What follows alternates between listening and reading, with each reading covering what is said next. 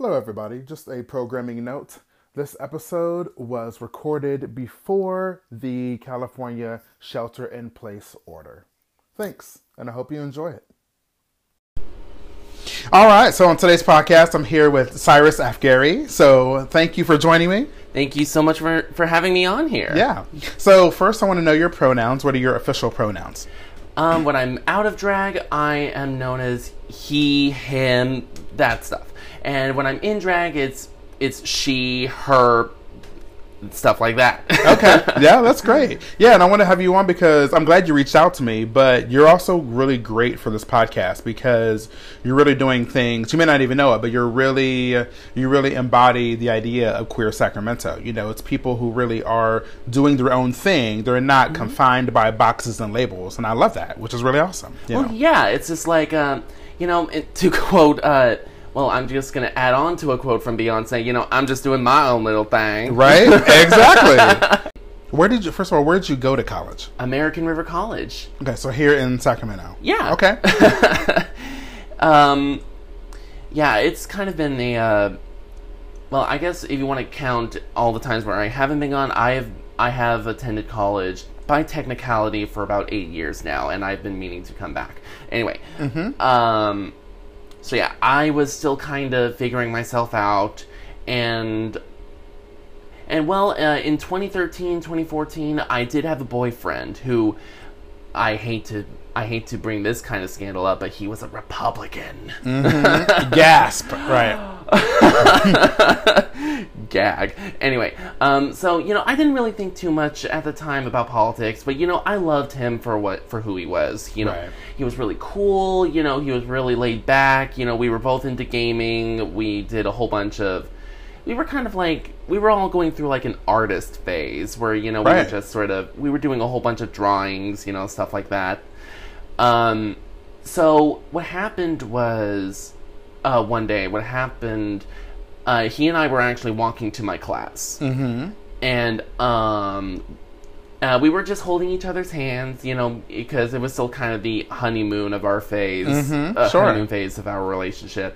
Um, we were we were walking to my class, and these two guys, you know, they came up to us and they asked us, you know, where the library was, and we pointed out to them. Uh, so we turned back around and we and we were heading to my class and the first thing that I noticed was my boyfriend got got pinned down mm-hmm. and basically assaulted and so was I. Mm-hmm. Um, was I one person that was assaulting both of you or were there two there were two guys. Two guys, okay. Yeah, and this was happening happening literally on campus where everybody could see it. Mm-hmm. Um, wow. I I remember getting punched in the back of my head like multiple times and and I actually thought I was going to get brain damage after all of that. But no, I just I managed to escape with a couple of with a couple of bruises mm-hmm. and Did they catch the two guys? I don't think so. Um, you know, it was the Los Rios police. They didn't they couldn't really do much and they basically just ran off into like the uh into the uh sports area, but they but I didn't really get a good description of them, so that was a bit of my fault there. Well, I mean, it, well, it's not really your fault. I mean, you were just assault, you know, assaulted, so yeah, I can understand. I mean, yes, ideally in a you know in a, a world where we should be aware of things, you know, no one expects to have assault to be physically assaulted. So, yeah, wow, that's that's amazing. I mean, how did that how did that impact you from then on? Did it affect your relationship from then on, or your psyche from then on? I think it did. Um, for the next uh, week, two weeks, I was actually feeling really paranoid because you know I felt like I just wanted to really conceal my sexuality. So I tried putting off like a reverse metrosexual. So I was I tried to look like the straightest gay guy you'll ever know. mm-hmm. But um I mean, ultimately, I came out of this paranoia, and unfortunately, that is also when um, our relationship basically kind of went downhill real fast. Um, I found out uh, that my boyfriend is like this huge whiner. Like, if I could describe him in one song, uh, it would be "Crybaby" by Madonna. That's basically him. Um, so eventually, what happened was, you know, we basically kind of continued our relationship for the next two years up until like the very beginning of 2016, and honestly, I just couldn't take his pessimism anymore. Now, okay, it's one thing to, you know, to doubt yourself and you know and you know everybody is willing to help and support you and help you get out of that situation. Right. But if this is but if this is a really constant sort of thing, you don't want to do anything about it, you know, cuz one night or one morning I was at work and he was doing the night shift, but he I got a call from him and he's crying because, you know, he missed his uh he basically missed his um uh carpool basically. And Oh, okay. and I was all like, "No, honey, just figure something out. You're older than he was older than me for goodness sake. Like Mm-hmm. like he was in his uh, mid 20s I think at the time. And he seriously couldn't figure all of this stuff out and I was all like well then. Mm-hmm.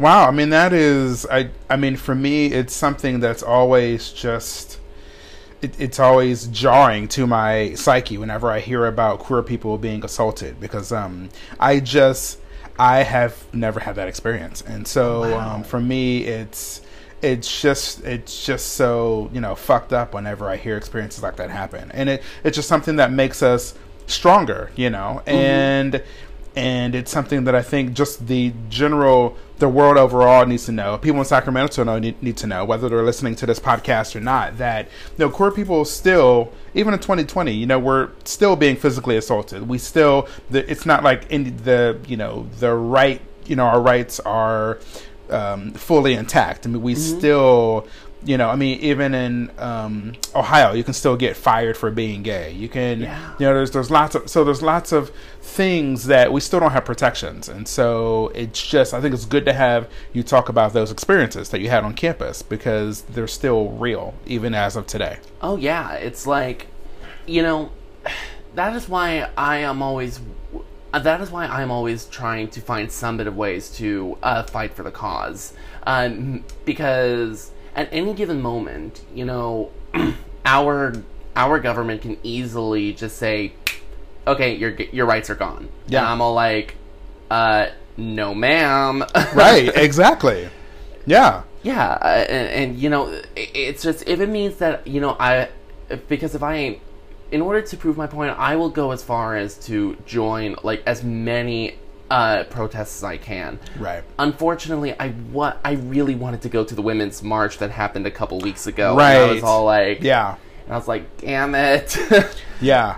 I mean, hopefully there will be more of them in general. You know, just that would be awesome. oh yeah. Yeah. So let's talk also about you specifically. So you mentioned also that you go by different names. So you have your the name that you're born with, but then you also have other names because you're in addition to being a part of the leather community, you're also a part of the pup community. Yes. Yeah. So let's talk about more about the leather drag that you told me about. So what is your? Do you have another name for when you're in your your leather, um, like the name that you feel comfortable with when you're in leather? Yeah, um, what I tend to do is, well, if I had a mirror cap, I would have, I, I probably would have worn that twenty four seven. But, Mhm. um, but aside from that, I do have like this other hat that I wear. I have my leather jacket. I, I still have my jeans and my boots, and sometimes I wear like this faux leather pants. But then again, I got it off of Amazon, so Mm-hmm. it's nothing too special. Um, but when I'm in my leather, uh, when I'm in my gear, I just I, I go. I can either be called by by my real name, as some people uh, prefer, but but I also have another alias that I go. Uh, I go by Cyber Bear. Mm-hmm. And the reason why cyber came into uh, into existence is it's because I have like this fascination for like technology, like the future or something like that. Um, how do I put that? Okay, another song that perfectly describes everything. Mm-hmm. IGY by Donald Fagen. That's I don't know it. I'll have to listen to it. it is so 80s, but it sounds so. It just sounds so. It kind of sounds a little jazzy, but with a little mix of uh, techno, 80s stuff like that. It's Oh, I love it. That sounds like something I would love. yeah, I, I'm surprised. I would recommend it to everybody. But um, but I always but cyber kind of rings into my into my head because that's also like a nickname that my dad gave me sometimes. Oh, interesting. But but but when I think cyber, yeah, like I said, I do think of like a very utopian future. I'm talking like flying cars, uh, geom- uh, buildings that may look geomet- geometrically or geometrically uh, unstable, but they actually are through some mm-hmm. technical advances. I'm talking all of that, mm-hmm. or even, or even better, Coruscant from from Star Wars, mm-hmm. basically. So yeah, so I love that. So Cyber Bear, which that you know that course that you're probably similar to me with uh, using that name in reference to also feeling like you're part of the bear community. yeah. Okay, so what is it about the the and so I'm going to kind of bounce back and forth between the leather and bear community. So what is Okay. it about the bear community that you feel like you belong a part of? What is it like? Why were you drawn to them? I don't know. It's it's really at first it was really about about uh like sexual taste, you know, because we all have our taste. You know, some guys are into bears, some are into twinks, stuff Right. like that. And you know, I'm not gonna shame anybody for you know for the for the types of guys that you like. I mean, unless their personality is absolute garbage, then, Right. You know, bye. Right, exactly.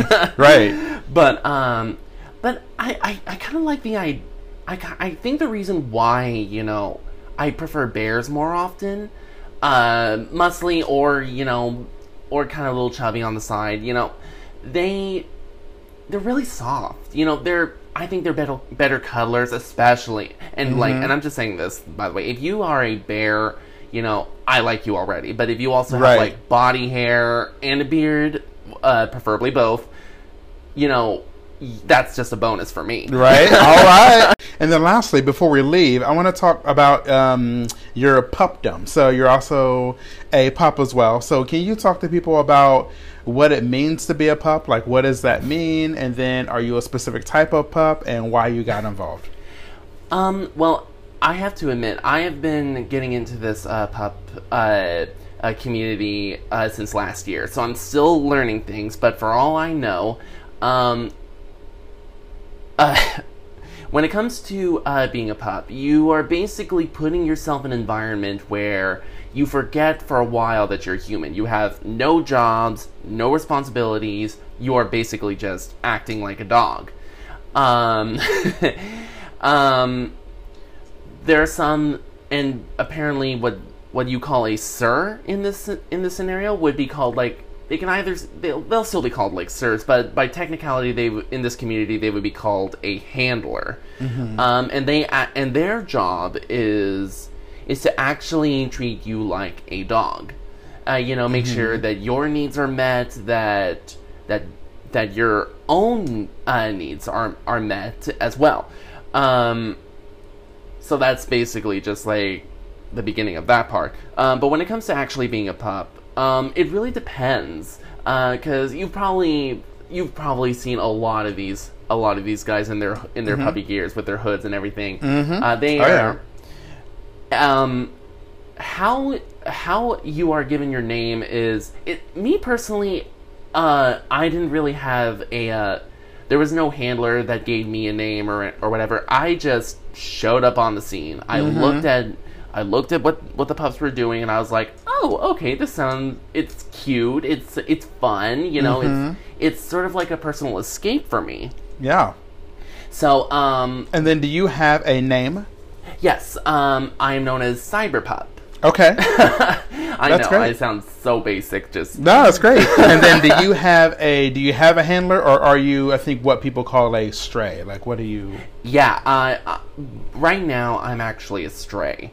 Um, but I don't know. I've had I've had like these ideas of becoming a handler myself, but at the same time, I also began questioning like if I were to really go this route, would I have to give up being a pup entirely, or could I just basically do uh, both when necessary? Right. Right. And I have to admit, I'm still kind of figuring that part out. But you know, But if there's like a pup out there that that wants to be personally handled uh, by me, then Mm-hmm. you know I'm not opposed to that.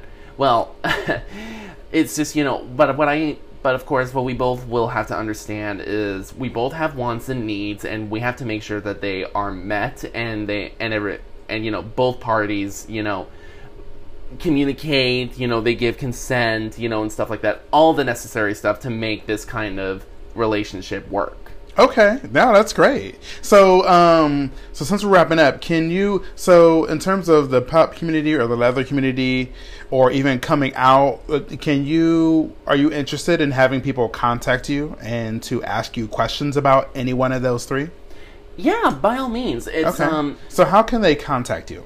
um they can either uh uh they can actually uh uh send me emails for one on my new email called it's cafghari at gmail.com. Can you? Okay, I don't say yeah. Can you spell Yeah. Afghari? Yeah, C A F G H A R I at gmail.com.